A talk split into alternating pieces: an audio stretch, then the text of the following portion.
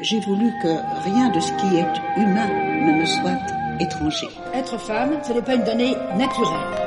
C'est le résultat d'une histoire. Je ne suis pas de ceux et de celles qui craignent l'avenir. Osez. J'avais échappé aux servitudes de la condition féminine. Avec détermination. Je m'appelle Elisa, j'ai la quarantaine, et pourtant j'ai l'impression d'avoir eu déjà mille vies derrière moi. Il y a 13 ans, j'ai fondé un blog et Dieu créa, dans lequel je me suis mise à partager mes moments de femme. Quelques années plus tard, j'ai commencé à recevoir des lettres de femmes qui me parlaient de leurs problèmes, qui commençaient toutes par Chère Elisa. Et j'ai réalisé qu'il y avait une universalité dans ces écueils que nous partagions toutes. J'ai eu envie de rendre ces lettres publiques en un sens, d'accorder de l'écoute à celles et puis ceux qui n'en avaient pas. Aujourd'hui, vous allez découvrir avec moi l'une de ces lettres. Chère Elisa, j'ai tout pour être heureuse. J'ai deux enfants en bonne santé et un troisième qui arrive bientôt, une belle maison et un mari qui gagne bien sa vie. Et pourtant, mon quotidien est rempli de reproches et de méchanceté. Je vis avec ce que l'on appelle un tyran domestique. C'est la mode, il paraît. Je respire quand il part le matin et angoisse quand c'est l'heure pour lui de rentrer. Oh bien sûr, il ne me cogne pas dessus, mais ces mots, ces mots sont encore plus violents. J'ai consigné par écrit toutes ces méchancetés. Quand j'en ajoute ou que je les relis, je me demande comment je fais pour rester avec lui.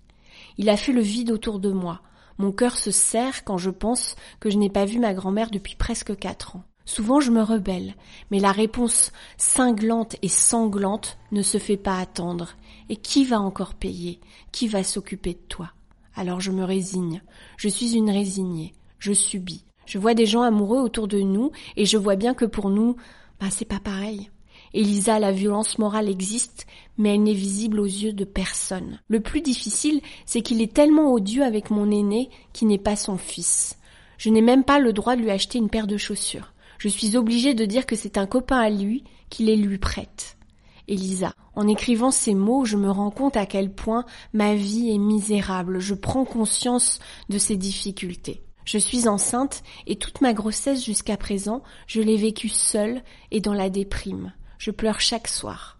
J'aimerais tellement partir, mais je ne sais pas où aller, et avec quel argent, et avec mes enfants, j'ai peur. J'ai honte de ce que je suis devenue. Je voudrais partir et ne pas me retourner, être sûre que notre fille soit heureuse sans lui, et ce bébé qui va naître.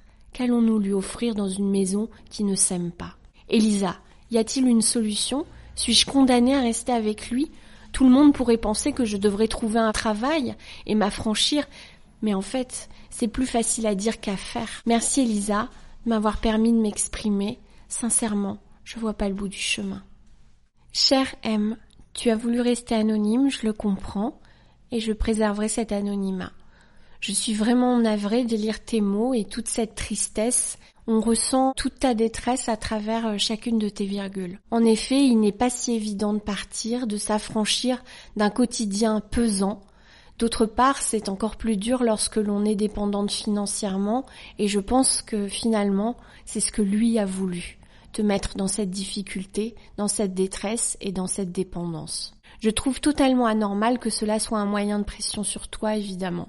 Lorsque l'on fait le choix de s'arrêter de travailler pour s'occuper de ses enfants, on doit, c'est un devoir, être épaulé par son conjoint qui doit encore une fois, c'est un devoir, réaliser que cela demande une part égale de travail et de sacrifice que celui qui, entre guillemets, ramène de l'argent. En aucun cas, cela ne doit te mettre en position de faiblesse ou d'infériorité. Pourtant, à te lire, je comprends que cette situation n'est plus tenable. Tu n'es pas heureuse et je crois que tu ne peux plus l'accepter. La violence morale est quelque chose de difficile à démontrer et pour autant elle est vraiment cruelle et destructrice. Je crois que dans un premier temps, il faudrait peut-être, et je dis bien peut-être parce que finalement je suis loin, je te lis simplement et je n'ai pas de vérité toute faite. C'est juste mon opinion. Je crois donc que dans un premier temps, il faudrait peut-être que tu te tournes vers de la famille, éventuellement des amis que tu as pu conserver qui pourraient t'aider. D'autre part, il est vrai qu'un travail te permettrait de retrouver un premier pas vers l'indépendance. Évidemment, ce n'est pas enceinte que tu vas chercher, mais peut-être après, as-tu une formation Es-tu diplômé, quelque chose qui pourrait peut-être t'aider vers une voie dans un premier temps? Enfin, tu peux aussi te tourner vers des personnes compétentes et formées pour cela, ce que je ne suis pas, qui te permettraient d'y voir plus clair, qui te montreraient que ta situation, même complexe, n'est pas sans issue. Lorsque l'on est évidemment dans ce type de relation, le propre de ces personnes destructrices, c'est de te faire comprendre qu'en fait tu n'y arriveras pas sans eux. Et c'est évidemment quelque chose que tu ressens au quotidien, mais je t'assure qu'il est possible de s'en sortir avec de l'aide. J'ai regardé sur internet et j'ai trouvé que le gouvernement français avait un site internet qui justement recensait sur violencefemmes.gouvernement.fr les associations les plus près de chez toi qui te permettraient de trouver du soutien et de l'aide. Je pense qu'il est important que tu fasses un premier pas vers une assistante sociale qui pourra t'orienter vers des personnes qui certainement pourront t'aider à différents niveaux, psychologiques et matériels. Tu vis une situation douloureuse qui n'est pas à prendre à la légère et qui peut sur le long terme être très dangereuse. Prends-en vraiment conscience. S'il te plaît, tourne-toi vers une aide compétente et professionnelle. Je t'embrasse, je te souhaite toute la force et le courage possible. Elisa.